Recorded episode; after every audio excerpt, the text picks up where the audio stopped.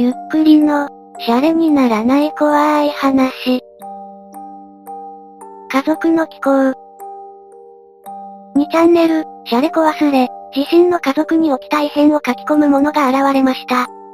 携帯から失礼します。今からお話しするのは自分の実体験で、なんていうか、まだ終わっていないというか、とりあえずお話しします。自分は23歳の男で実家暮らしの介護士です。家族は父52、母44、弟18の4人家族で弟はこの春から就職のため一人暮らしを始める予定で、その日も夕食後今で父母俺でテレビを見ながら、弟の家はどこにする？や、一人暮らしで必要なものは、など話しており、弟は自室、弟と自分は同じ部屋、で就職に関する支度をしていた。テレビは確か、何でも鑑定団を見ていたと思う。ザザ、ザザザザ、不意にテレビにノイズが入った。すぐに収まったので俺は気にせずテレビを見続けながら。でさと話を進めていたんだが、両親に目線を移すとある異変に気づいた。両親が口を半開きにして何かに驚いたように目を全開に見開きテレビを見ていた。え、何なしたの？自分は今まで見たことのない両親の顔に動揺しながら聞いた。しかし両親は俺を無視しテレビを見続けた。と突然、二人の見開いた目だけが俺を見た。え、次の瞬間まるで今まで何もなかったように、うん、でもさ弟自炊とか、大丈夫じゃないか、なあ自分、と話し出した。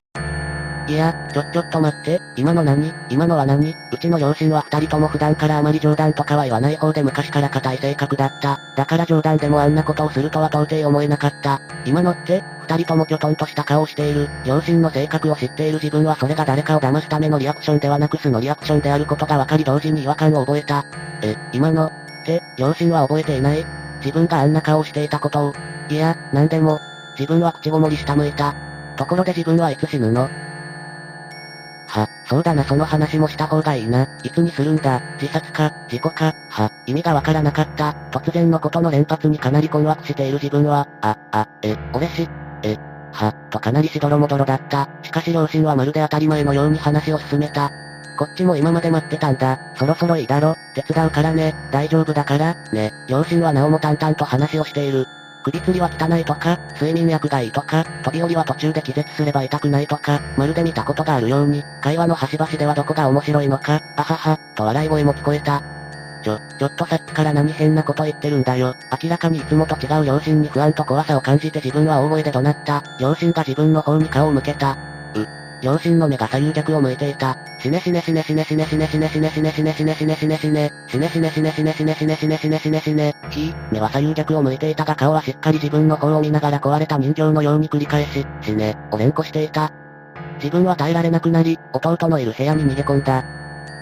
バン、うわ、びっくりしたなに、兄貴、弟は机に座り書類を書いていた。あ、あのな父さんと母さんが目が逆で、死ねって言って、あ、その前にテレビにノイズが。いやごめん何言ってんのかわからん。自分でも何を言ってるかわからなかった。今の自分に起こってることが理解できなかった。あのな、あの、だから、わけがわからなくなり頭を抱えた、と、とにかく父さんと母さんが変なんだ。弟が口を半開き、目を目いっぱい見開いていた。あ、ああ、両親がおかしくなって弟まで、徐々に弟の目が左右逆を向いていくのを見て俺は玄関に走った。なんなんだなんなんだなんなんだ。玄関から外に出る前、ちらっと今が目に入った。両親がこちらを向いて立っていた。やはり目は左右逆を向いていた。全速力で人通りが多い場所まで走った。その後少し息を整え携帯で職場の一人暮らしの先輩に事情を話し先輩の家に行った。先輩は霊とかお化けが見える人で普通だったら理解不能な自分の話を真剣に聞いてくれた。そうか、吉安知り合いの寺に行って何とかしてもらおう。今日はまず休めお前ひどい顔してるぞ。その日は先輩の家に泊まった。一睡もできなかったのは言うまでもない。次の日先輩は夜勤、俺は休みだった。朝6時先輩の家から車で30分くらいの寺に連れて行ってもらい、そこの住職に前夜のことを話した。わかりました。大変だったでしょう。憔悴しきっている。自分の顔を見て住職は心配そうに言ってくださった。その後、そのままではいけないと言われ、先輩と住職と自分の3人で家に戻ることにした。家の中は地獄だった。父は両腕両足から血をダラダラ流しながら今と廊下を歩いていた。今の隅には血のついた包丁が数本捨ててあった。後に往復したら右足の血管を、あと3往復したら二の腕の血管を、ブツブツと独り言を言っていた。母は風呂場にいた。満タンに水の張った浴槽に自らの頭を突っ込んで出てを繰り返していた。自らの手で頭を押しながら。あははがば、あははがば、あははがば、死ぬ手前死ぬ手前死ぬ手前弟は机に向かって文字を書いていた。ただ、手にはカッターを持ち机の上には鏡があった。〇〇し〇〇町、自宅の住所を体に刻んでいた。俺は恐ろしさで泣いた。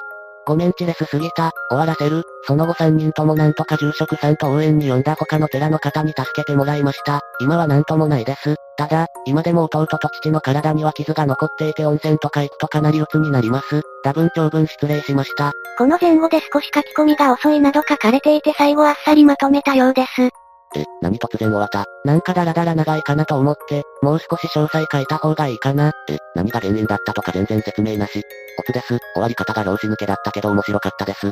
493へ、失礼、かもしれませんが大変面白かったです。続きというか後半の詳細、家族が変貌した原因をぜひ聞きたいのですが、よろしかったらまた書いてください。それでは番外編ということで少し書きます。あの後住職さんに聞いたんですが家族があのようになってしまった原因は先祖にあったみたいでした。時代劇とかで、松代まで呪ってやる、ってセリフありますよね。あれのリアルバージョンだったみたいです。しかも呪い方も無くてただ殺すのではなく家族ができてから乗り移りゆっくりと時間をかけて追い詰めていくやり方だと聞かされました。ただ今回は呪う方も簡単にはいかなかったみたいで、というのも俺の前世が構想で俺が生まれた時から手が出せずにおりあの夜痺れを切らせて、死ね、って家族を使って圧力をかけたみたいでした。しかし俺が逃げてしまい、仕方ないから他の家族だけでも、と、ただ呪いが強すぎて住職さんでは完全には取れず俺以外の家族は常にお守りを持っています。まだ呪いは続いています。前世が構想だと助かるんですね。あねえ、オツでした。オツでした。投稿の手順はともかく、かなり怖い話でした。いつか呪いが解けるといいですね。オツ、怖かったぜ。そう叩きレベルの分なのにここまで賞賛の嵐だと逆に自演を疑うわ。オツとだけ、死ぬ手前ー。そこは私もどうかと思いました。ありがとうございます。呪いは多分解けません。でも今自分が生きてる間はなんとか大丈夫みたいなんでまあ OK です。以上がことの顛末でした。家族が助かってよかったね。シャレコ忘れに今のとは別の家族の気候体験談がありました。続けてご覧ください。自分の身に起こった今でも信じられない実話です。まだ僕が中学3年だった頃、父親と母親と弟、まだ小学校低学年の4人家族でした。紅白歌合戦を見終わって、いい初夢でも見るかなってな具合で寝たのは良かったんですが、真夜中に悪夢、見た夢の内容は思い出せない、を見て、突然真夜中に起きました。心臓は音が聞こえるほど、激しく脈打っていて、油汗を全身にじんわりかき、まるで冷や水を背中から流されたかのように、布団からがバッと起きた体勢のまま硬直してました。新年早々に悪夢かよ、最悪、とか思いながら、また寝れるわけもなくカラカラに乾いた喉を潤すために、冷蔵庫のあるリビングに行くと、真夜中なのに、時計は見てないけど、多分深夜2時頃、家族全員が抱き合った格好でテレビの前に座っていました。テレビはつけっぱなしで、深夜なので番組がやっていないのにもかかわらず、ニュース番組、これも記憶が曖昧、の画面が映っていました。しかも無声で、それに窓という窓が全部開けっぱなしになっていて、外と変わらないほど寒いんです。明らかに様子が変でした。ゾッとする寒気を感じました。何やってんだよ頭おかしいんじゃねえの、と震えながらだが、半ば切れたように怒鳴ると、弟は、だって、暑い。声が小さくて聞き取れない、と言うと泣き出してしまい、それを見た両親は両親は、終始無言無表情で窓を全部閉めて、テレビを消し、うずくまって泣いている弟に、もう寝なさい、ってな感じで、寝室に連れて行きました。新年早々、気味が悪すぎる出来事に遭遇しまくって寝る気が起きないのでその日は自分の部屋で、漫画を読みながら朝を迎えました。朝になって、両親に、昨日、真夜中に何やってたんだよ、と聞くと両親は、はぁ、ってな具合、昨日の喜怒哀楽のない顔と、今の怪幻想に俺を疑う表情のギャップで俺は、幽霊ってやつか、とかなりパニクった。